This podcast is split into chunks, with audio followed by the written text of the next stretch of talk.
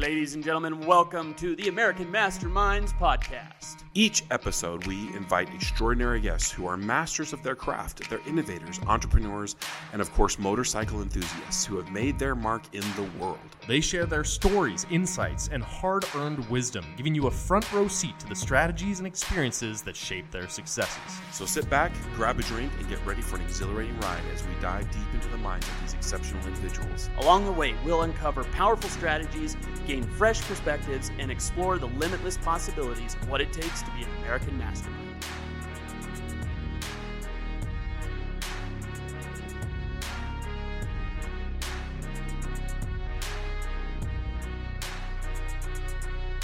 Well, I would like to welcome some of my favorite people in the whole wide world. My name is Rob Adams. I'm sitting next to my co-host Topher. How's it going, everybody? How you doing, Topher? Doing well? Yeah? How are you, big guy? Oh my gosh, it's good to be me. and then across the table from us, we have the Bybees. We have Cale and Nikki. They're uh, our special guests. Then we're going to talk a little bit about hormone therapy and the pros and cons of doing it as a man, the reasons that you should do it, and maybe some things you should think about along the way. And so we're just going to have a frank conversation about um, some hormone therapy and about what it uh, what it entails. Does that sound good? Sounds great. So, Cale, introduce yourself really quick. Tell us uh, your favorite color. Black. All right. Um, yeah, my name is Cale Bybee. I manage the operations at Revitalize Medical, and uh, I've, I'm, I've been geeking out, geeking out on hormones for several years now. All right. Nikki, tell us a little bit about yourself. Uh, my name is Nikki. I'm a physician assistant, and I'm the founder and medical director of Revitalize. We opened it in 2016. I've been doing hormones for about nine years now, and it's awesome. It is awesome. It is awesome. Well, and I just so you know, um, as we do this uh, podcast, I am not only a uh, um, doing the podcast, but I'm a client of Revitalize, and uh, happily so. I've been a client for almost. I think it's actually been just over a year that I've been going. And the one thing that I want to tell you, is just yesterday I um, hit my 30 pound mark. I lost 30 pounds since February. And so it doesn't happen overnight. This isn't a magic bullet. And that's the one thing that I want to tell everybody. This isn't a magic bullet, but I've been trying to lose this weight. So I, I lost 100, over 100 pounds. And slowly, as I've grown older, my metabolism has slowed down and the weight has been sneaking on. And I've been trying hard. I work out. I've been eating better, doing, you know, I mean, better, but not 100% healthy and doing everything that I used to do in order to lose the weight. And the weight just kept on coming on and coming on. And, um, and a lot of other things were happening too. I wasn't feeling rested. I was having a, like at two o'clock, I was having a crash every day. All of these things were happening. And I thought, wow, this is what it feels like. This is what it must feel like to be a man of a certain age. And I think that what we have been um, brought up to believe in the United States and maybe all over the world is that as we grow older, we do feel tired more often.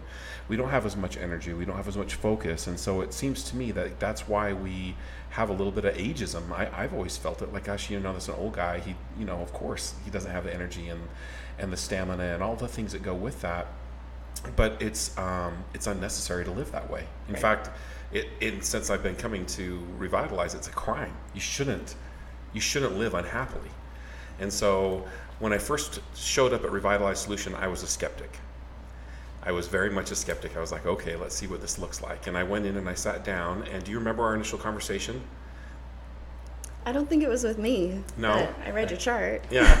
well, the initial conversation was I was kind of going over all of the things of what it's like to be a typical male of, of a certain age. Like, this is, I'm having these problems, and they're happening a lot, and it's getting to be more and more like I'm just settling into the whole idea of this is what miserable is about.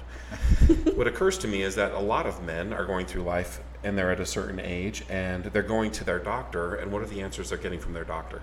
Cale, what, what do you think? You're fine. Uh, everything's normal. Ran your blood work. You're good. Probably just need to start exercising more. Maybe cut back on uh, some of the food you're eating, and uh, oh yeah, quit drinking so much beer. Oh, yeah. Right? Yeah, a healthy diet. What does that even mean? Nobody defines it. Nobody defines it. And if I look at the food pyramid that I was raised to uh, believe in, that's the same pyramid they use to fatten up cows before they take them to the slaughter. it's the same. We're gonna we're gonna load you up on carbs, buddy, and you're gonna go in and be chubby and and be miserable. And so here I am eating right. I'm doing air quotes. Um, and um, I exercise. I, I've been exercising my whole life. I'm a big fan of exercising, and I'm still gaining the weight. I still feel like crap all the time. Yeah. I guess that's just how it is. so my doctor, you know, he wants to put me on a statin, and the side effects of some of the medicines that they want to put you on as you're growing older is the cholesterol control. I, I have high cholesterol that runs in my family. Yeah. And plus, my diet wasn't conducive to like probably a, a very low cholesterol number. And so I, when I went in, my cholesterol was high. A lot of my, a lot of my um, fluids were off. I'm going to sound like a mechanic for a second, but I, I needed a, a checkup. And these guys drew, I don't know, 13 gallons of blood. All of it. Why does it take so much, Nikki? Why does it? I'm serious. Like it's a lot of blood. Why does it take so much? Eight vials. Yeah. Um, Big vials. Gigantic. Yeah. We generally run everything that is normally included in your primary care's annual physical. So, like um, your cholesterol, your blood sugar, your liver and kidney function, your red and white blood cells, all of those things. And then we also draw everything related to hormones, because that's our niche. And then we draw micronutrient things as well, like vitamins like D, B12. There's a little bit of genetic testing in there. So it's pretty comprehensive. It's a it's a really nice like bird's eye view of your overall health and wellness with an emphasis in your hormones. Right. And it's it's a lot of blood. So if you're if giving blood is a problem, think twice. But Be wary. um, I think that when I've done physicals before, they'll just check for my cholesterol, um, and I think that's it. I don't I don't think they ever talked about my free testosterone. They never talked mm. about my vitamin levels on any level when I talked to my primary care physician. And so when he's telling me to eat right and exercise more, I'm eating right. I go to the gym every day, except for Saturdays and Sundays. I'm I'm a I'm a gym goer, and I'm spending an hour. I'm doing cardio. I'm doing all the things that I've been trained to do to help me get healthy, and I still am getting fatter. So so what do you do? You go see Revitalize. You go see Revitalize. There's the solution. So we get these 43 vials of blood. You said. and um, we come back, and there was a lot of educating. I felt like, um, kind of coming from a bodybuilder background, I was very familiar with um, my blood and a lot of different things, and I spent the whole time learning. I learned so much in that very first appointment on what I didn't know about my body. It's surprising that we um, get our oil checked, we um, do all of these things for our cars, regular maintenance, but with the most important machine that I'm running, never we never check the oil. We never look under the hood. We get the basic checkup. You're good. You don't have prostate cancer. Have a nice day. That's about it for a physical for a man of a certain age. And I should know more about what's happening in my body. And so that's what I th- was. I found it fascinating, and I'm, I've always been a student of um, of how to be healthy and and um, wanting to learn. But I was really blown away with the amount of information that you guys shared with me. Yeah, it's um, it's something that we really emphasize, um, and maybe something that distinguishes us from other clinics, and definitely from the limited amount of time that your primary care provider has to spend with you talking about these types of things. But we're into something called co-decision making, um, and so that's that's not us telling you what to do, right? Which is kind of a typical dynamic when you go see a doctor. Is you have seven minutes, and they give you the you know cliff notes of whatever test they run or what they think and they say they Where- give you a prescription where's your prescription say pharmacy? do Yeah, this yeah. yeah. what pharmacy do you want take this Yeah. right um, see if it doesn't work Yeah. type of thing right But then no one follows up. If it doesn't No work, follow-up. If, no, if it doesn't work, you don't know any better. I could be taking the same medicine for a year, go back for my physical, and realize it was a waste of time. My cholesterol hasn't changed at all. it's true follow-up is essential Yeah. yeah so in, in order to facilitate that type of co-decision making where it's um, not us telling you what to do but us deciding as a team what works for you what you want to do what your priorities are what your goals are and then you know consolidating that or integrating that with our suggestions and your labs in order for that whole thing to happen you have to be educated Right. the patient has to know the pros and cons of each approach they have to understand why they're doing what they're doing Why is it important? Exactly. Yeah. And so patient education is um, essential to the whole process. Um, I was listening to one of my favorite um, philosophers, Carl Jung. He was talking today about um, you don't know um, how to fix the pain until you um, discover where the pain is coming from. He talks a lot about going deep, and um, I feel like the medicine that I've been given in the past was treating symptoms rather than treating the, the, the reason. What where is this coming from? I'm having I need to take this so I can have that and then that causes another problem. Like why can't we go back more to the core and be more I don't know if the holistic is the word I want to use, but I want to treat the whole system rather than just this one incident that's happening. Mm-hmm. And so that's something that I've appreciated. And the second part is, is if anyone really tells me to do anything, my first inclination is to not to. Mm-hmm. I think most men are that way. You don't tell me. Let's talk about it. Right. so when I'm taking these vitamins, and I've and we'll talk a little bit more about my my experience with it. I tried this once before. They told me what to take, and I almost immediately, I, all those six hundred dollars worth of vitamins went in the garbage pretty much because they told me what was. And I had no, I had no idea why it was important. Why, if I get my vitamin B12 up, what what what good will that do for me? Mm-hmm. Oh, there's a reason. Okay, well, I'm, I'm in for that reason. That's a good reason, you know? Mm-hmm. So, so let's start back. Let's, let's go back a little bit. You get a new patient that comes in, okay? You're looking at, you mentioned cholesterol and testosterone. I know that testosterone recently, the guys are actually caring about what their testosterone number actually is. And we're, it seems like as a society, we're starting to, to you know, look at that as one of the big factors that uh, for men's health. So when somebody comes in, what are the main categories that you're, where do you start? I guess is my question. Where do we start with a new patient? Yes. When you're doing your test, you take those the 55 uh, vials of blood. what are you looking for? Um, everything.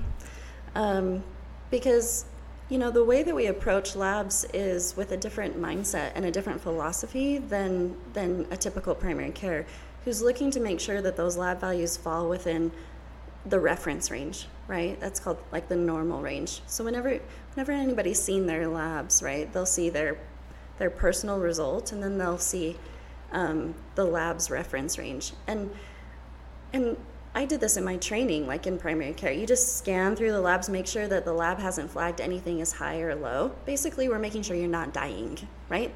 And as long as you're not dying, you're good. Have That's good considered normal, right? um, you're in normal range and and i think it's a little it's unfortunate but it's why i have a job there's no consideration for what the patient is experiencing mm-hmm. right the symptoms right so yes we l- use labs obviously 54 vials of it right um, three four times a year but it's a guide right it's a guide and it often ends up being something that's super validating for the patient sure for two reasons. Number one is we can see in labs things that correlate with what they're experiencing, and that makes that gives them hope, right? That there's a reason, that it's not in their head, that they're not making it up, or that it's not just normal aging that needs to be accepted, right? So that's validating. And then the follow up labs are, are also really helpful for the patient because it's black and white data. It's objective evidence that what we're doing is working. With a baseline. Exactly. Yeah. They can see their trends over time, right? We can show them, look, you're on hormone replacements and it's been six months, and look, your cholesterol numbers are coming down, and your blood sugar is under tighter control, and your liver is happier, you know? So it's fun to, to I'm a data nerd, so that's one of the most fun parts about this whole journey is um, watching those trends over time. Well, I'd imagine that probably helps guys, much like yourself, really buy in. It turns into yeah. like a science experiment, and then you, you kind of go back and like, oh, we, we've tweaked this, you know, and so I want to get this number. I want my testosterone to be up here, you know, and, and how we do this, okay? Yeah, and Cale can speak to this too if you would like, because you know he's a little bit of a nerd too, and he has a whole spreadsheet, right, um, of his lab values. Who, and he also has familial hypercholesterolemia, which is high, you know, genetic high cholesterol. So, um, and he also tracks his DEXA scan data, which is body composition analysis, how much body fat you have, how much muscle mass, how much bone density.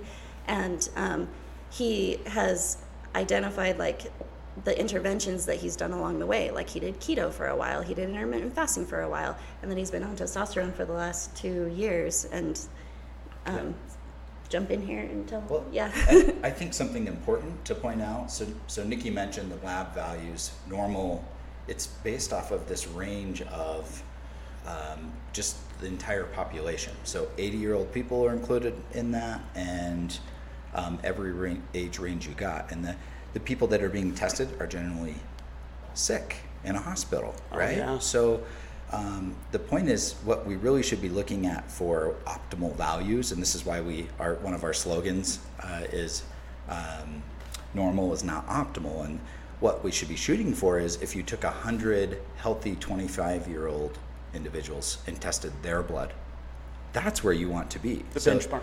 so w- really, what's happening, what Rob's describing, is his blood and my blood is probably cl- much closer to our 25 year old selves. If we did, could go back and draw it then, we're getting closer and closer to that, right? And so our bodies are functioning.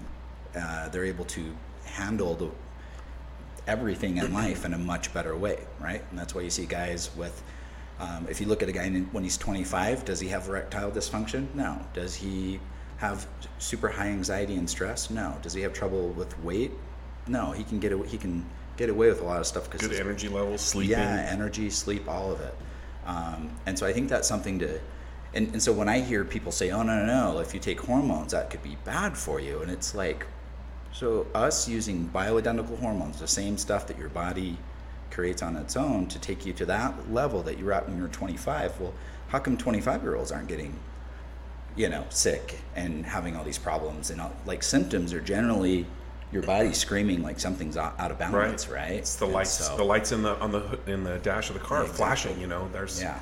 trying to tell you something. So for me, it's been fun to geek out on that and watch. Like I've put on almost 20 pounds of muscle since I started testosterone. I don't have to work out as much. I don't get injured when I work out. I have the energy and drive. I started jujitsu a year ago. I go every morning at 6 a.m. I can't wait to get out of bed and go to jujitsu, right? The old Cale? Oh, hell no. He's sleeping in because he was drinking beer to get rid of the stress the night before, right? Like, um, it's, and I've had the luxury in this role at Revitalize to see hundreds of men make this change and become, find that guy they were 10, 20 years ago. Some of these guys don't figure it out until they're in their late 50s, 60s. Um, and it's unfortunate. They sat there and We're miserable. suffered because they just didn't know. So I'm just grateful we're, Why do we're you getting think people sooner. Why do you think we as men are so resistant to this kind of intervention? Like, what what is keeping us from not everybody? There should be a line of dudes with their hands up saying, "I'd like to feel better." Like, what is keeping us from doing that? I think a lot of it's knowledge. Um, one thing that was interesting, Nikki and I were just talking about it. She knew the answer, of course, but I'm like, do you know the number one prescription requested by men at their doctor? Because Erectile Viagra. dysfunction. so we will uh, go to the doctor to Well, get Viagra. certain but- problems need a very specific fix, and it needs to be fixed immediately. but yeah, why not fix that? I mean, again, we get to the root cause of that. You know, and we solve that just getting your body functioning in the way it should. So, The thing that's interesting about testosterone is not just that. I mean, that is awesome, but Yeah. it's not just that, but it's the clarity, the level of energy that I have, the recovery that I'm having. Like, it's all of the things that I had when I was 25, 26 years old that I haven't had in a while. And it's, it's, it's so much more that it's hard for me to say to a dude, like, this is, you gotta go check it. Any, at, at any point when you get into your 30s, like, you should, you should see what's happening under the hood. You should see how things are running. I had a friend this last week. He died, 48 years old, massive heart attack. Shaking me. It's shaking me, and I have to think to myself: Would something like this keep people from dying? Would this save lives if people had lower cholesterol, lower stress, higher energy, higher levels of fitness? And I'm not a doctor. I stayed at a Holiday Inn once, but it seems to me like if we had all those things better, we would live a much more quality life. And I think about my friend good guy leaving these young kids behind, his children and the love of his life and all of these things. Life was starting to really go well for him and it's all gone. 48 is devastatingly young. right. But what is happening with all of these men who are living in that quiet desperation that they talk about because they just think this is how it is? yeah. Well, It's, the- is it ego? The ironic part to that is it's probably the same thing that we're talking about. The testosterone that guys have, which produces the ego to say, I'm, I'm a man, hear me roar, I'm not, there's nothing wrong with me, I'm not going to the doctor, I don't need help. right? Is the, is the thing that you kind of need to go to the doctor and maybe have checked out because that's not, that's not what's giving you what you need right now. Yeah. Yeah, and it's interesting that we will go to the doctor for all of these symptoms that are unhealthy, but I want to go to the doctor not because I'm sick. I want to go to the doctor because I want to be more healthy. I want to be have a better quality of life because I'm 50 am I 51 or 52? I'm old enough that I can't remember my age, and it's that's old. And I have to say that um, the older I get, the more important my quality of life has become because I don't want to be that guy that is retired and stranded on the couch because he can't health he can't in a, any way travel or enjoy life, and I I just think that's that's a shame. And so I think about that a lot. I think that um, when you were telling me the ratio of men to women being treated, you said it's like a 30 70 ratio, 30% men. Oh, and I- really? Yeah. and I th- that's astounding to me. I would imagine in this I day thought and age, would have been flipped. yeah, it would have been flipped, and so that's a surprise to me. And I've been And thinking hard. I'd like- say half of the men that we do have, their wives dragged them in. So it wasn't they, like they voluntarily showed up. Um, their wives are like, no, no, no, get this guy going. yeah, listen, fellas, put your ego down for a second and try feeling better. I'm just going to Yeah. say it. Well, and maybe that's really an important point to make is like, especially with something that you guys are doing. It, most guys, I know myself, I fall into this. I don't want to go to the doctor because if if if I don't say that anything's broken, nothing is, and if I go to the doctor, they're going to say something's broken. Mm-hmm. If we could maybe change the the culture and the mindset behind this to say no, it is taking your this is your car. Yeah. You know, you wouldn't you wouldn't starve your car. You know, you're or one of our motorcycles. You're not going to starve it of oil. yeah, why Right. would you, would you put cheap gas? You're not going to put cheap gas in there. No. no, no. So Hell take no. care of your of your body, and by doing this, you're going to places like this, figuring out what's going on under the hood, and, and making improvements into your life.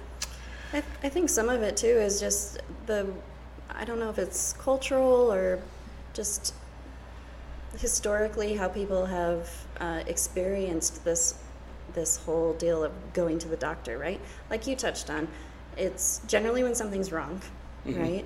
Um, or they, you know, the kind of thing where they don't they don't want to know, right? They don't want to know if something's uh, wrong or if there's a risk factor that they're unaware of, right? So there's a little bit of of that. I think a little bit of fear of the unknown, um, and I think it's it's also our fault in as far as like healthcare providers go in that we are um, we tend to be trained to uh, sl- slap band-aids on symptoms um, or fix disease right? But wellness is not simply the absence of disease right? So it's kind of flipping the narrative towards um, towards wellness and health as opposed to um, treating or controlling or managing, Managing. chronic disease That's the word. right managing. disease right Yeah. and so yeah people think and they're not wrong when they think that going to the doctor is is for things like for people who have like diabetes and cardiovascular disease and cancer right and so if i feel okay like not great um, there's no reason for me to go to the doctor, right? Because a lot of people are unaware that there are providers out there. And by the way, the, the providers who work in this type of field of wellness and health, it's called functional medicine, hmm. right? So functional medicine focuses on quality of life and maintaining function through the lifespan. And when we talk about function, we're talking about things like your ability to sleep, and your sex life and your energy and your mood and your body composition, right? And no primary care provider can address these things in a seven minute, you know, once a year visit. So it's it is a niche, um, but it's out there and it's getting more and more traction every day. Um, and it's a just a different experience than what people are used to when they go to the doctor. Well, this is the kind of stuff that. Sorry to interject No, right go there, but this is the kind of stuff that we're, and maybe this is what's helping change that culture a little bit. So, a little plug for you guys. Joe Rogan has a six pack and he's 50, almost 60 years old. RFK Jr., just saw him with his shirt off. What do you think they're doing to accomplish this, right? This is the stuff that Health- they're, they're, uh, that eating they're right out and there doing. exercise. Right, and they're taking the right stuff and, and testosterone supplements and using that stuff. That's how they're that's how they're maintaining this pace at, at 50, 60 years old. It wasn't that long ago, even me growing up, where you think of a 45 year old guy, and that was an old man. Dad and, bod. And now that's just simply not the case. And you're seeing this stuff all around. Now these are the tools of how they're doing it. Mm-hmm. Yeah, and it's not even just how you look; it's really how you feel. Like mm-hmm. I look a lot better than I did a year ago. I'm, I I want to get a before and after picture to to to post into this podcast because the change in my body has been significant. But it's how I feel when I get on the phone and I do my job, when I'm playing with my children, when I'm just doing, just doing life. Doing I- jujitsu at six o'clock in the morning. yeah, I just know? feel so much more focused and, and more clear and uh, more energy. It's really been amazing. Kind of unbelievable. Like I hear myself saying it and I sound like a religious zealot, like you're not going to believe how good you'll feel. but it's undeniable. And um, at the beginning of my treatment at Revitalize, it was like, this takes time. This doesn't happen overnight. And so I kept waiting and waiting and waiting. And about three months ago, I was kind of like, mm, here it is. Here it's coming on. I can feel it coming on. So it, it takes a minute to happen, but man, it's just undeniable the way that it controls your appetite and, and all the things that go along with it. One of the things that I wanted to bring up is I've done this before. I've had hormone, I went to a hormone doctor one other time, and they took um, my eight vials of blood and i went back and the doctor sat down with me very patient man listened to me talked to me um, went over the things and just you know broke down the definitions of the words and what this means and why it's important and then um, kind of hustled me out the door and handed me off to his assistant and she took me into a giant room that was clear full of vitamins. And they sold me vitamins and it was this huge upsell on vitamins and i walked out the door honestly with $600 worth of these vitamins i didn't know if i take two do i take one do i take them in the morning do i take them at night do i ta- do, how do i get more if i run out? Like i never had any kind of a clue. When i was with these guys um, a gal came in and sat down and she's like get this one at costco. It's the, get this brand. It's the best brand and they have it for you. And this one you want to buy online. This one's a really good one to get on amazon. And like went through there was no there was no hardcore upsell. There was like my health was important, period. There wasn't my health was important besides the fact that we're going to make a ton of money on vitamins off of you. But they made sure I was getting the right vitamins and that I understood when to take them and I had a list of what to take, when to take it, how often, and the whole thing when I left, which was awesome. The second part was that when I left that doctor's office, I never heard from him again when I went into you guys, you said we have. Tell me about your program. Like, what does it look like if I come in and I sign up for a year? What what can I expect? Yeah, so um, we do ask people to commit to 12 months. Um, and there's there's a few reasons for that. I think one of the biggest ones is what Rob touched on is that it, it takes time. And so it's a disservice to the patient, I think, when um, when we we're not transparent about that because what ends up happening um, is people will try something they'll dabble, right? For like, I'll just see how this goes for like three or four months. And if it's not like mind blowing or life changing, they walk away, right? And they're like, well, I tried that, so um, it didn't work, or it didn't work for me, so they walk away from hormones indefinitely or maybe forever, right? Um, which is sad because if they give it enough time, they will see the results, and we will provide the data um, the labs and the DEXA scans that show change that you may not even be able to feel, right? Like you can't feel your cholesterol getting better, right? Right. Um, so we do ask for that 12 month commitment, but we are following you really closely. Our typical cadence is that we're checking in with patients about every 8 to 10 weeks. Oh wow. Okay. Um, so we do that initial lab draw. We spend an hour and a half in that first visit um, analyzing. I was tired when I left. There was a lot. It's of, exhausting, There was a lot of information. Like I was just like, I need a nap. Like, get me That's a outta lot. here. yeah.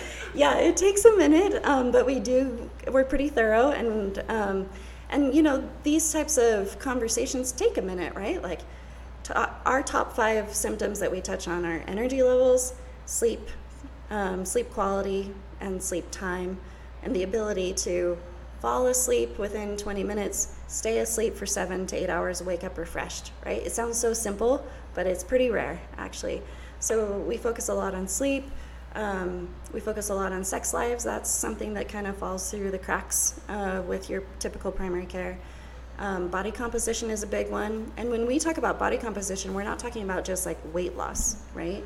We're, we, we're focusing on optimizing all of your body composition. So that's more muscle mass, more bone density, and less body fat, right? So all three together, not just weight loss. You, you out how, like how much more your left arm weighs than your right arm. Oh really? It's pretty yeah, intense. it's Oh, a wow. dial down. Like I was, I was, like I read the report and I'm like, dang, my left leg versus my right leg. My, like it's crazy what you learn about your body About composition. your right arm and how big, how much bigger it is. Boom! Welcome to the gun show. And that brings us to point number four: sex life. Oh, anyway, what you're saying, Nikki, Yes. let's get back Sorry. to that. No worries. Um, so we go through all of that data. It takes some time, right? Um, and then we take into account like your priorities, your family's medical history, your own personal medical history, and maybe most importantly, like your goals, right, and your symptoms. Um, and then we design a treatment plan. And then we check in with you eight, eight weeks later. How are things going? What's working? What's not? Are you hitting any side effects? Right? And then we check in again and do follow up labs, compare your base- baseline to your follow up labs. And this is an ongoing conversation that evolves over time, right? And most of our patients uh, tend to be with us for years. Um, I have patients that I started with, you know, nine years ago. Wow. And we never run out of things to talk about, right? Yeah. Because, yeah, they had their hormones dialed in like eight years ago, right? But then it's like, okay, now that you're feeling great, now that you're sleeping, now that your sex life is great, now what do you want to do, Yeah. right? And they're like, I want to run a Spartan, or I want to, like, you know, kill it at the gym, or, or I have a grandma who's dying of Alzheimer's disease and I want to do everything I can to avoid that Yeah. right? So it's a that's the fun part for me is these long-term relationships that um, evolve over time. And so I got tuned up pretty quickly on my medicines, and I thought I was doing really good, but um, I wasn't taking my vitamins the way that I should. And so there's no cheating. You can't just go in and like, oh man, I've got my test coming up. I better start taking my vitamins. No, like you can tell, I've been missing my fish oil. Ugh, I've been missing that, or whatever the stuff is I'm supposed to be taking. And I don't really like how that makes me feel. Well, try doing it this way, or now we have to this point. I got to this point, and I, we realized that I had a, a maybe a little bit of a thyroid problem. I, I don't remember if it was elevated or low, but we got on a medicine for that, and that continues to help me lose weight and increase my focus and performance. And I look forward to what's going to happen next time when they take my blood because then I can continually get better. Sure. And I think that that's kind of the secret sauce in living a good life is I'm always looking to learn and to get better and to grow. There's not a point where I'm all of a sudden settling for a slow, degraded life where ultimately I'm, you know, I'm on my way out. I'm not. I'm I'm a healthy man, and but I want to be as healthy as possible. And what do I need to do to make that happen? Does that make sense? Absolutely. And so that's the big difference for me was it wasn't just a one and done. And I look back at that doctor and how did he know? Like he was looking at the adequate or inadequate range of my vitamin B level and just giving me vitamins to make that better. That's not that's not the way that this works. So I, I tore my rotator cuff once, and the doctor's like, I said, "What do I need to do to heal best?" And he's like, "A good balanced diet." And I'm like, "Well, I'm I'm 230 pounds. I'm this much body mass. Like I knew my I knew my stuff. I knew my numbers. I was a bodybuilder. I knew my all those things." And he's like, "Well, you know, just a regular healthy diet." I'm like, "No, no." How much? How many grams of protein do I need? What? Where do I? And he had no idea, no idea how I could eat to get healthy. And so, it's it's just an ongoing. I, I love that it's an ongoing relationship of improvement all the time. I think that's a that's a very important point. Okay, so a little background, my background. I was a professional athlete. Okay, shooting up testosterone is uh, familiar, right? but the, but it is an important thing because let's take testosterone just at that one. Um, it's it has to be important to do it in increments and having a doctor monitor it and making sure that you're in that right range because by the same token you get these guys now granted they're 25 and that's just what they're doing right but overdoing it or doing it without supervision can be equally as detrimental um, than than not having it at all right Even worse, they could be doing testosterone that is actually unhealthy for them. There's different types of hormone therapy. There, it's not all. It's not one thing. And these guys, can we talk a little bit about that? Like, what Yeah. makes your hormone therapy a little bit different as far as like the testosterone goes? Yeah, for sure. Because yeah, I think there when when people think about testosterone for men, testosterone replacement, and when men think about it, um, they tend to default to either like athletes or um, bodybuilders, right? Performance enhancing, right? Um, or they tend to also think that it's just for the sex life, right? One of those two things, right? Um, which is is interesting because there's so many longevity benefits to testosterone when it's medically supervised, right? Um, when it's the right type of testosterone and the right dose, right? And monitored, right, over time. Um, so, yeah, a lot of, I actually, when I first started doing um, hormones, uh, the clinic that I worked at had a demographic of, of athletes and bodybuilders who had previously used like black market anabolic steroids, right? Mm-hmm. Um, and so the issue with that is um, the dose. They tend to overdo it, right? No, like what? more is better, right? More is always better. I'm like, mm, not so much. There's a Goldilocks zone, right? Right. There's this window of opportunity where too low of testosterone symptoms um, also show up in too high. Right. Oh, really? It's fascinating. Yeah, I had a I had a patient just this morning who told me he's like, yeah, when I used to take, um, you know, they call it stacking or cycling, where they they take multiple steroids at a time, um, and some of them are not really even designed to be taken by humans, right? Yeah. Some of them Horse are like- tranquilizers. horses and cattle and who knows, right? Um, he's like, yeah, when I did that, um, I my libido actually went lower, just like it do, does when my testosterone is low, right? So there's definitely um, a range that we shoot for, and we call it high normal. So, just to give you an example, like a, a normal total testosterone level, according to the lab, is about mm, it's about 340 to about like 920. Right, wow. that's the range. Right, it's pretty big It's a range, big range. right? Yeah. So we shoot for the upper end of the range, right? Somewhere around like 900 to 1,000. And more importantly, we look at something called a free testosterone. Because there's total testosterone, that's how much testosterone is floating around in your bloodstream. And then there's free testosterone, and that's the one that's metabolically active. So the free is actually more important than the total. And Cale's actually a, um, a great case study for this because um, his total testosterone was 900, 907 at baseline Oh wow. right? So he was right there at the upper end of the range. But his free was 11, which is in the bottom quartile. So we still put him on testosterone, and he still experienced all of the benefits, even though his total was actually quite high.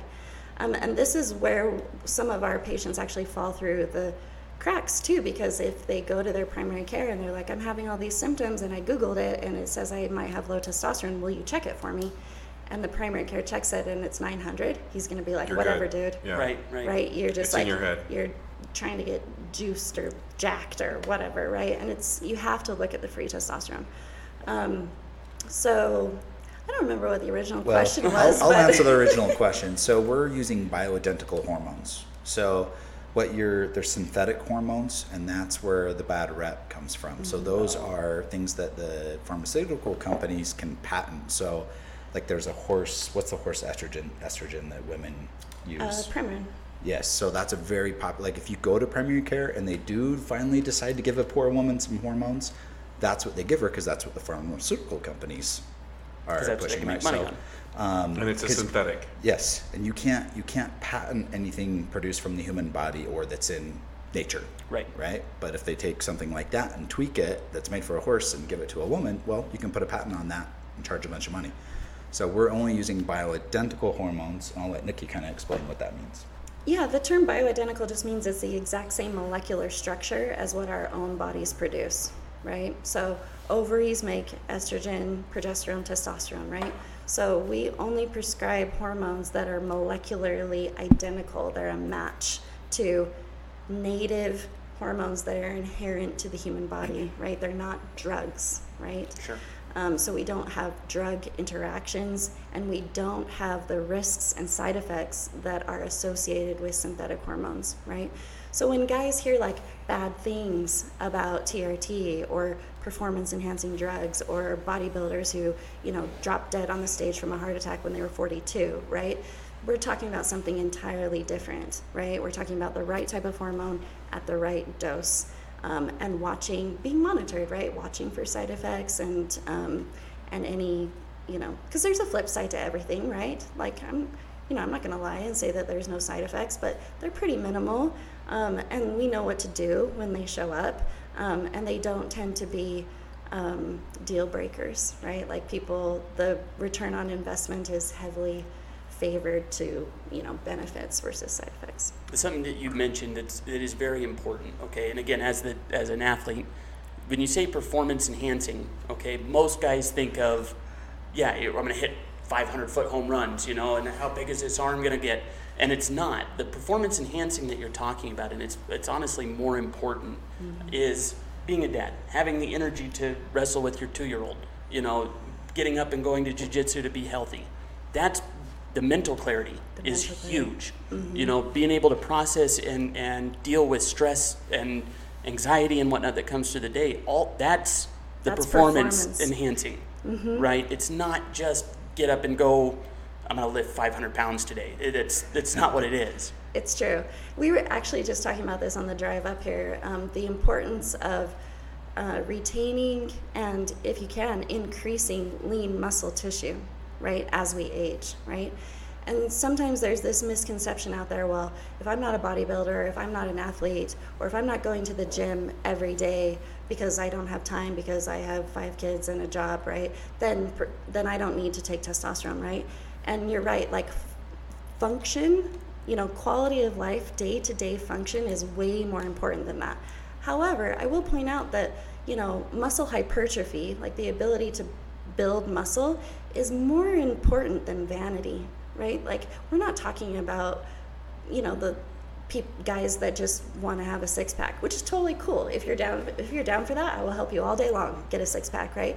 But that's that's not necessarily the, the goal of muscle hypertrophy.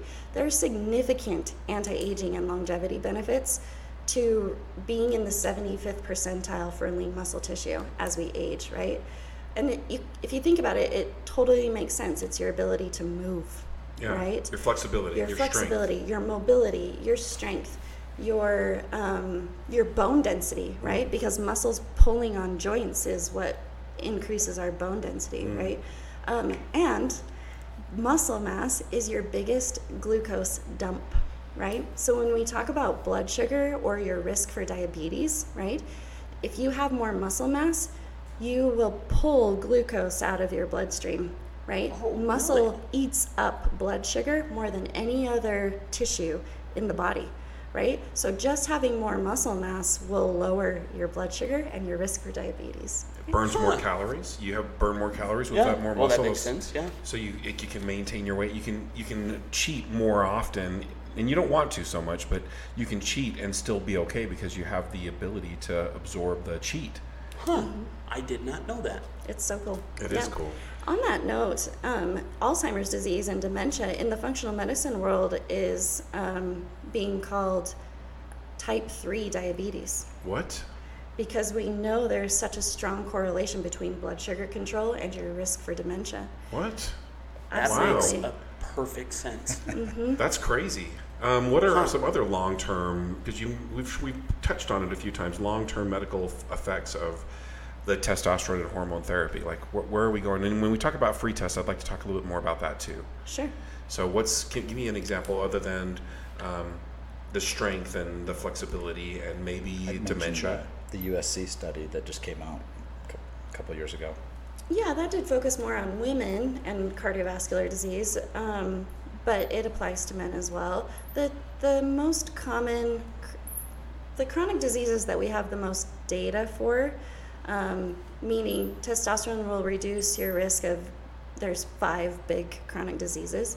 Uh, the first one is cardiovascular disease, and that can't be overstated because uh, one in two people in the United States die of cardiovascular disease, right? So any risk reduction um, in cardiovascular disease is a huge win, right? And I think worth it in and of itself, right? Um, not to mention, you know, the subjective benefits. So that's a big one. It will reduce cardiovascular disease. It will reduce your risk of um, cancer. The ones that have the most data are the cancers that are, um, they're called metabolic cancers. So those are the ones that are associated or strongly correlated with blood sugar right? So the big ones are breast, uh, colon, um, pancreas, prostate. Um, those are the top ones. And the more research that we do on cancer, the more we identify a metabolic link. Wow. Right? So there are cancers that you would think would have nothing to do with blood sugar, but we're starting to see that that um, there is a risk factor there with glucose, like bladder cancer, um, even lung cancer. Um, so yeah, it'll decrease risk of metabolic cancers and and maybe um, maybe eventually we'll have the data to support that that's a growth factor for most tumors, right? Um, cancer is a big one, and uh, dementia, Alzheimer's is another one, and osteoporosis, which is bone loss. Uh, more significant in women than men, but it's still a big deal for a man to break his hip when he's 70, 80 years old. He's gonna, he might be bedridden for the rest of his life. Actually, the risk of mortality within one year of breaking your hip as an old person is 50%. What? Yeah. That's really high. Wow. And what's the fifth one? The fifth Dim- diabetes. diabetes. Mm-hmm. All right. I think some, one thing that's interesting um, from that uh, that recent study that just came out, and it, it was I don't know like hundred thousand women. It was a, a large population of women they were monitoring, and they saw the, a fifty percent reduction in heart disease. Right, number one killer for women. Um, and the the study was saying one of the big things they notice is their arteries don't harden if they do it within six years of menopause. Oh. if they start hormone optimization within six years of menopause because women's hormones basically just drop off a cliff at that point right? Which is why if they they go to a normal doctor he's and their testosterone's zero after post menopause the doctor's going to say oh your levels are normal. See you later. right? Yeah. so it's like um, but it's really really bad. It's not good for a woman but um, so it's not it wasn't necessarily like i wanted you to know why um, and that that does make sense right? If your arteries aren't aren't, uh, aren't harden, hardening you're not going to have buildup and cholesterol probably doesn't even matter at that point because uh, again you don't see a lot of 25 year olds getting heart disease nowadays because um, everything's functioning properly. So, anyways, I was fascinated when I read that. I'm like, that makes so much sense. Yeah, that is That does make a lot of sense. A lot of sense. That would also explain why it's because of diet. All of this stuff is progressively going more and more. You know, we have more and more instances of it. Yeah. Let's talk about diet just for a quick second. Um, uh, Annie, uh, you know, my uh, my beautiful wife is a gardener. She's a big believer in real food, um, and the foods that we're receiving more and more in our culture is not real food. Right. We're we're getting away from that, and so how are these things affecting? Um, why is hormone therapy important when we're kind of saturated with this diet of not real food? Yeah, it's actually an ongoing field of research in, in functional medicine um, because we know that the average, a 50 year old man's testosterone level 50 years ago um, was 50, it's a lot of 50s, but a 50 year old man's testosterone level 50 years ago was 50% higher than what it is now. Just naturally. Yep. So in five decades, we've seen a drop of 50% in the average population's testosterone levels. Wow. And so there's lots of theories out there about why this is happening, um, and most of most of it comes down to what you might call environmental toxicities, right? Um, and that can be everything from plastics like BPA's and glyphosate, which is Roundup, which is in our water and our food and our air. Um, it's it's mo- likely multifactorial, but we know that that, that is happening. Um, and actually, with that, um, strongly correlates sperm counts. Um, so we're seeing a huge increase in infertility and low sperm counts, right? And that makes sense because the same, you know, um, hormones that drive testosterone, right? Basically, it's LH and FSH. Those are the two hormones that come from the pituitary gland, and they stimulate the testicles to make testosterone and sperm. And so when those drop down, when they're suppressed by whatever, um, you see a decline in testosterone and in sperm counts, right? So I think the important thing to note is that some, you know, some exposure to these things is essentially unavoidable, right? Like, I, you know, we try very hard to eat mostly organic um, so that there's not, you know, excess pesticide burden, right? Or gardening, right, is a great way to do that. You know, but your food gets rained on, right? Right. And there's Roundup in our rainwater, right? So, because these things we are known endocrine disruptors, we can pretty safely assume that probably everybody should get their hormones checked because it's likely that there's some, you know, issues, Yeah. right, from just there's nothing we can do to get away from it anymore. And I, I don't want to be sound like a Debbie Downer, but I don't have a time machine to go back 50 years and, and drink healthy milk and eat healthy vegetables. And so I am in the world that I live in. And so what can I do to do something about it? Because there's nothing I can do to um, cut down my glyphosate intake other than try to eat organic. And then I have to wonder, um, what am I getting from the packaging that my organic tomatoes was in? You know what I mean? There's no straight from the garden into my mouth for almost anyone anymore. Yeah, it's it's hard, but everything you can do to eat real food, right? A whole food diet is going to be to your benefit, absolutely. And there's no, um, you know, there's diet is like a huge piece of the puzzle, right? Like I, I coach my patients like there's nothing I can do for you that's going to trump a shitty diet. Right. Yeah. Right? This can help. This is an adjunct. This will augment your efforts, but it will not make up for eating ho-hos and Doritos every day. Well, correct me if I'm wrong, but sugar is the actual number one enemy, correct? Like on top of everything where we're going and there's stuff in the water and everything, but they've infused sugar into Everything. everything. Mm-hmm. And that is actually the big, like, that's enemy number one. Am I, am I right about that? I'm not I'm not a huge fan of sugar. Yeah. not a huge fan. Gail um, loves it. Though. I've seen her lose her mind. I can't remember what documentary we were watching on Netflix, and the guy's like, "I'd rather have them eat M and M's than fat," and and like she was like screaming at the TV, like, "What the hell are you?" I don't get worked up yes, about she a lot of stuff. I really don't. But I was it was watching a documentary that had some, I you know, a little bit of like political and economic um, bias yeah. towards vegetarianism, right? And some guy, yeah, made a comment that he would. That Skittles are better for you than red meat. I'm like, oh. And he was a cardiologist. no. hitting me. Yeah. It was terrible. That's a real, that's a big propaganda myth, right? The, the, the sugar companies, and whoever they may be, but Team Sugar, okay, they, they went after Sugar. and. Do we and have tinfoil hats to put on for this section no, of I the want to get a podcast? T-shirt that says I'm on Team Sugar. they went after instead of saying that it was the sugar, it was fat Yeah. that was doing it. And in the diet that I'm, which we do not have to get into, Rob, Thank calm you. down. Gosh. Okay, all right, but fat is what your brain uses. Good, like animal fat, right? The fat is important to the diet, and that was a big propaganda push to push sugar. That sugar was okay, and it was fat that was the problem. For sure, and and that research has been completely dismantled.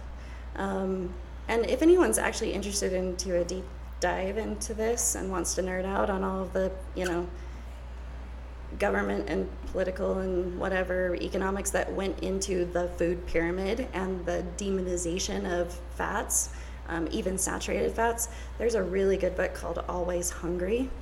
Um, and he, the first part of that book talks about this exactly. Like, how did this come about? It was actually based off of one study called the Seven Countries Study by a doctor named Ancel Keys in the 1950s, I believe. Um, and he wanted, his hypothesis was saturated fat causes heart disease. And so he went and studied the diets of um, a bunch of different countries and, and found, supposedly, that the lower the saturated fat intake, the lower the rates of heart disease. The biggest problem with that study is he actually studied, I believe, 25 countries. And then he cherry picked the seven um, countries supported that his- confirmed his hypothesis his and bias. left all the rest of that out. And we didn't even bother to confirm that before we literally pushed it out in a huge, you know, public health initiative. Saturated fat is bad. Cut back on butter and, you know, eggs and eat 11 servings of grain and see what happens. Yeah. right? Yeah. We were a big fat experiment, literally. And here we are. Here we are. there's With the food pyramid is still in effect. It's crazy to think that we haven't updated that information because it's common knowledge that this is how we fatten up cattle. Mm-hmm. You know, and what are we? Chubby cattle. the Matrix has taken us; they're making us into bigger batteries. That's right. That's exactly right. I um, wanted to talk about um, shifting gears on the, the hormone therapy, and not just to rely on testosterone, but um, there's different things like semaglutide and different things that people can take to help them with appetite control and weight loss, and um, it's in the media quite a bit right now. Can we can we talk a little bit about that? Sure. So I'm taking a shot of the semaglutide, and I take the shot on Monday mornings, and I'm really not very hungry for any carbs till about Saturday afternoon. And I love pasta. I'm going to tell you guys right now. I love pasta, bread. That is my jam. I'm, I'm a, that little German boy that was going down to the bakery every morning with my mm-hmm. opa and getting bread because it was such a big part of our diet. And it just cuts down the it just isn't attractive. Like I still order it, I still think it looks sexy, and then I take a couple bites. And I'm just like, this isn't doing anything for me. And I don't know if it's the semaglutide itself that's doing it, or if something happening in my mind. But can we talk about that? Because I think that's the biggest reason that I'm losing the weight that I am. It isn't the testosterone; it's this. It's and it's a combination. So Yeah. how does it work? Yeah, we use semaglutide uh, as a uh, body composition, you know, intervention um, because it works quite quickly, right? And then we use things like testosterone and eating real food and lowering your blood sugar um, in the background to help facilitate the weight loss and also to help maintain it once you stop the semaglutide, right? Because it would be, um, you know, a little bit um, short i don't know what the word is but basically if you're not thinking long term right you have to when you talk about weight loss you have to you have to make interventions that are sustainable and maintainable for the patient otherwise it's a disservice to have them drop 50 pounds and then gain 70 Yeah, Right. it's so it's a lifestyle we're talking about. It's not just a quick fix. for sure. But it is a beautiful intervention uh, because it does work um, quite quickly. And so people are able to maintain their motivation, right, when they see results, right? Um, and I like it too because it's actually something called a peptide. Um, and peptides are little short chains of proteins that, um, that are inherent to the human body. We've identified about, like the human body has about 7,000 different peptides. But pharmaceutically, we've been able to synthesize and replicate about 35 of them. And semaglutide is one of those peptides. So it's actually, it's not actually a drug, it's a peptide. Um, and it, it's called a GLP-1 and it does several physio it has several physiologic um, mechanisms but uh, one of the things is it does cut your cravings for carbohydrates um, and Crazy. It's, crazy. it's That's pretty what you were crazy saying. This is wild. it is so cool. Um, and so it gives you a degree of separation from your food and the allows addiction. you to. I'm going to use it. I'm going to say Okay, it. The we could say addiction to the carbs. we could. Yeah. Yeah. Sorry to interrupt, but that's what it was. It, it is. Yeah. Um, and it's being, uh, I don't think that, I think this has been a happy, like, side effect that has been observed in the medical community. And now I'm seeing more and more, um, not research, but people who are like, hey, we should study this for food addiction, right? Or binge eating disorder, right? Because it literally takes it away. Mm. it throws a switch. It's crazy. Does it work on beer too? Does that affect my? It could if you let it. Okay. beer isn't as attractive as it's been in the past. So, from what I am understanding, is the function of this shot okay? Is, there's like the old school way of like you're gonna have hardcore willpower, and this is why we're gonna eat it, and this is kind of the the little intervention, if you will, to kind of push past that point, and then once. I've, I have been learning this that carbs, once you're off of them and you've, you've transitioned your body, the cravings actually do subside and They you do. don't, you stop craving them. They do. Uh, Um, but a lot of people relapse, right? Because if you're literally white knuckling it, right? If you're relying entirely on your own willpower and you're a, you know, you're Full a figured fella. fan of Triple F. of bread, full figured right? fella. it's a club. right? There's a high degree of relapse. Yeah. Right?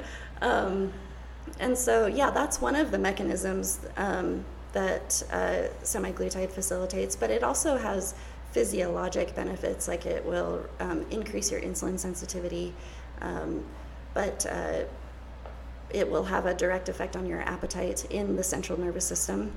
Um, so it actually does about seven or eight different things simultaneously. But subjectively, people notice a significant difference in or a significant decrease in their appetite, and um, particularly no more cravings. So here's the weird thing. I go to the restaurant. I still order my favorite thing, whatever that is. Right? I've got my restaurants. Everyone has their favorite thing at the restaurant. I'm very habitual, so I go to restaurants and I, I don't even need to look at the menu. I know what I'm going to order. I order it. It comes to me, and it's just not good. That is wild. my fridge is clear full of leftovers. Like my dog's diet is terrible now because they're eating all the things I don't want to throw away because I'm too cheap to be like, no, I want a box for that. I know I'm never going to eat it.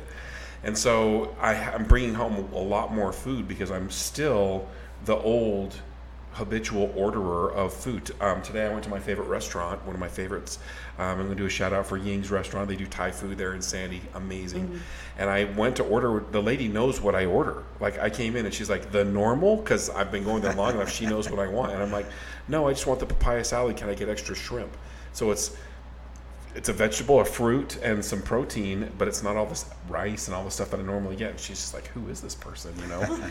and so it's just, I'm having to, it's more than just my, it's a habitual way of living that's shifting in me now that would have never happened otherwise. I would have never, I would have gone to that restaurant and I would have ordered the thing I always order because it's so dang good Right. Mm-hmm. but it's really not. It's not that good for me. And so these little changes along the way, going down the road, I don't eat bread anymore unless it's freshly baked sourdough bread from Annie, which is amazing. It's worth it's worth the the bread.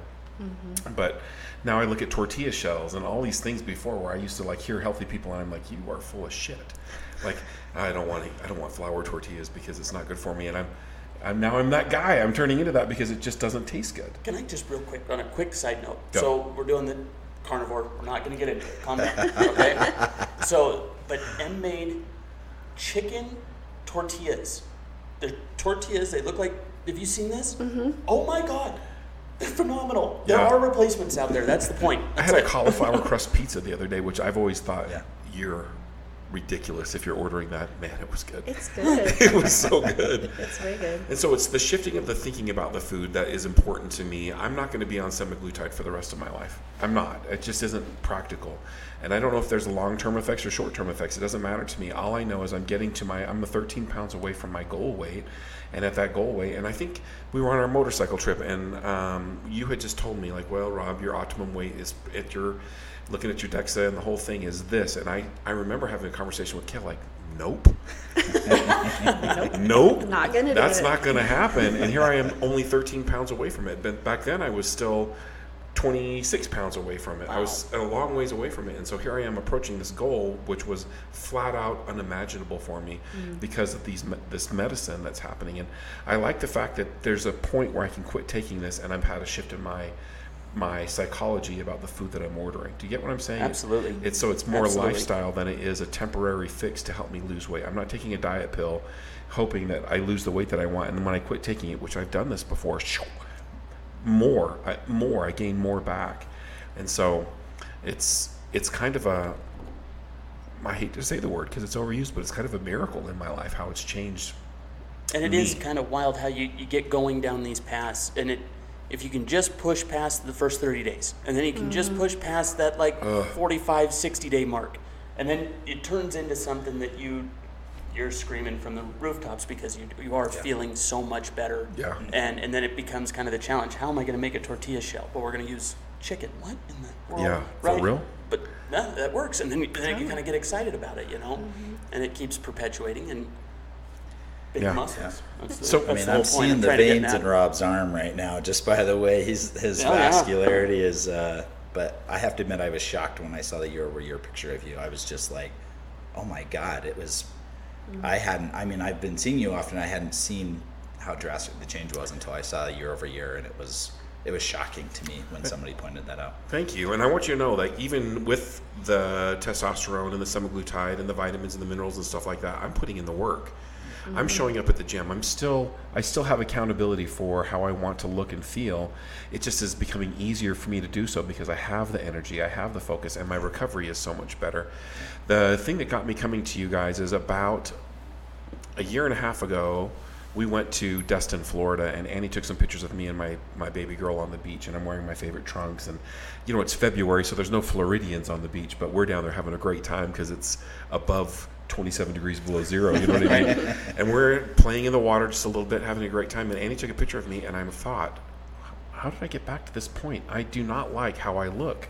I don't. I was ashamed of how I looked because I had lost so much weight. When you lose over 100 pounds, putting it back on, there's a lot of shame involved. And so for me going to you guys and kind of discovering this process, there was some shame in our first appointment. I was embarrassed that I was back in this position. How the did that happen? Because I, I w- I'm fearful of being that heavy guy again. It's it's not something I ever want to feel. I, picking that up and putting it down all day, it's exhausting. And then um, seeing the results and kind of, I was very excited initially, but I wouldn't tell anybody about it because I was um, prepared to be disappointed again. I went to that hormone doctor and I was prepared, like, okay, I've got to do something, but this hasn't worked before. Why would it work now? And I am just so extremely grateful. And I didn't know the long term effects. I didn't know cancer runs in my family. My mom died of a brain cancer, dad died of prostate cancer. And cancer is, it's on the horizon for me if I don't do something about it today. I'm in my 50s and I'm grateful that I'm doing it, but I would say this, this the sooner the better. Mm-hmm. There's there's no reason that you shouldn't feel your best ever. Life is too short to feel like crap. And if you are feeling that lack of focus, that lack of energy, you're struggling to lose that last 10 pounds, whatever it is, there's no reason. This is so much more affordable than you can imagine. This isn't for those rich folks anymore that live in Hollywood that can get the shot and can get the thing done. I'm not that guy. I have a, a budget that I can afford, and this fits well within that budget. And the ROI on it is going to last me for the rest of my life. Right.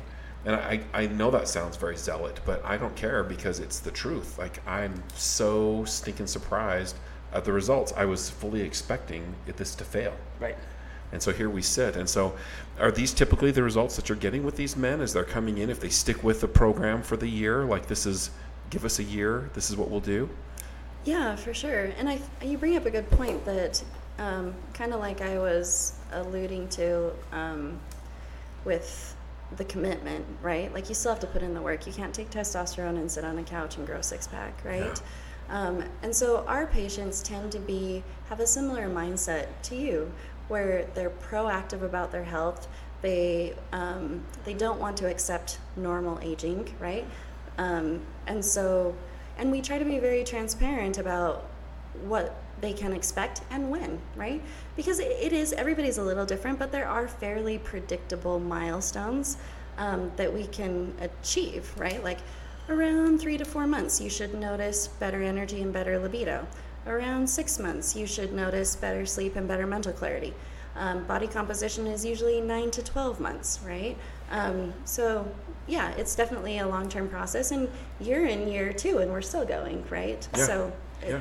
And I'll, I will be honest with you guys. So I, I see all the texts that come into our office, and uh, I kid you not, it's almost like weekly. People just proactively text us random stuff about this is happening, and they're just so excited and they want to tell. Um, but the best is when I get those messages from guys that like. I just woke up with an erection for the first time in 20 years, right? I mean, they are pumped. They're like, "What the is hell?" Yeah. And so there are stuff. I mean, if if that doesn't get you in the door, guys. I, I don't know what is. Um, yeah. but yeah, As we're wrapping up, guys, it's uh, it's just important to me as we're wrapping up. Is there anything else about? And we, I think we should probably have a part two on this. But is there anything else? Part else? two, I feel like we've only scratched the Yeah. surface. Yeah. I think because we didn't even talk about diet. I've got all sorts of questions. As as I'm thinking about this, as I'm a man stepping into this, and I'm stepping out of my ego, like, is there a possibility for me to have a better life? Is there a possibility for me to have more energy? What is the most important thing that you would want to tell of the hundreds of people that men that you've met? And I'm speaking specifically to this crowd, fellas, because we're the 30%. We need to be stepping up, and we need to be living a more healthy life. We need to not just do it for us, but for our families, for our employees. All, all the way around, everybody benefits. What's the one thing, the message you could give these guys that they need to hear? I mean, for what's funny is what brings people in the door. It's the symptoms, but and I'm always telling them, but what you should really care about is that quality of life you're going to have. You're still going to be having sex when you're 88 years old, right? Everything's still going to work. You're going to be hiking mountains. You're going to be doing the things you want to do, or you can be like all the other Americans that are going to spend the most money they will in their entire lifetimes on medical care in the last five years of their life. That's when all our money gets spent on medical care. And it's not fun. It's you're going around like do you want to go to Walmart and be on the little scooter thing cruising around? Yeah. Or do you want to be too late. Yeah. Um, don't you got to do it now. What you do in your 40s, in your 50s, in your 60s is going to drive what's going to happen then. So if you can just get out of thinking of the present moment, um, that's what I'm always talking to guys about. Like I want, I don't want to be, and especially with my friends. Like all my friends hear about this all the time because I don't want to find out you had a heart attack or develop cancer. I'm I'm sick of it, right? Yeah. Um, and I want you to be around and hanging out with me and golfing and hiking and riding bikes when we're 80 in our 80s and 90s and still have your head about you. Right. I don't want to be. I don't want to get. Uh, I don't want to be able to um, lose, you know, that uh, the memory and the, the ability to do the things that I love. I love that. Well, Nikki, Yeah, it's very along the same lines. There's a there's a term or a concept in functional medicine called health span, right? People are familiar with lifespan, how long you live, right? Right. But health span might be even more important. And health span is the amount of time that you spend in your life without a chronic disease diagnosis hmm. Wow. and and everybody understands this intuitively like for me i want to die in my sleep when i'm 99 years old right i want to have been like in italy the month before you know doing all my things and then just go out quick right? Everybody wants that right? Nobody wants to spend the last 20 30 years of their life managing diabetes Right. or managing cardiovascular risk right? Or or cardiovascular disease or you know um, and so hormones are very a potent anti-aging intervention that have been shown to not only um, reduce risk of acquiring a, a chronic disease, but also delaying the onset of one, so that we can all go out quick and easy at the end and not have to spend the last two, three decades of our life feeling like garbage.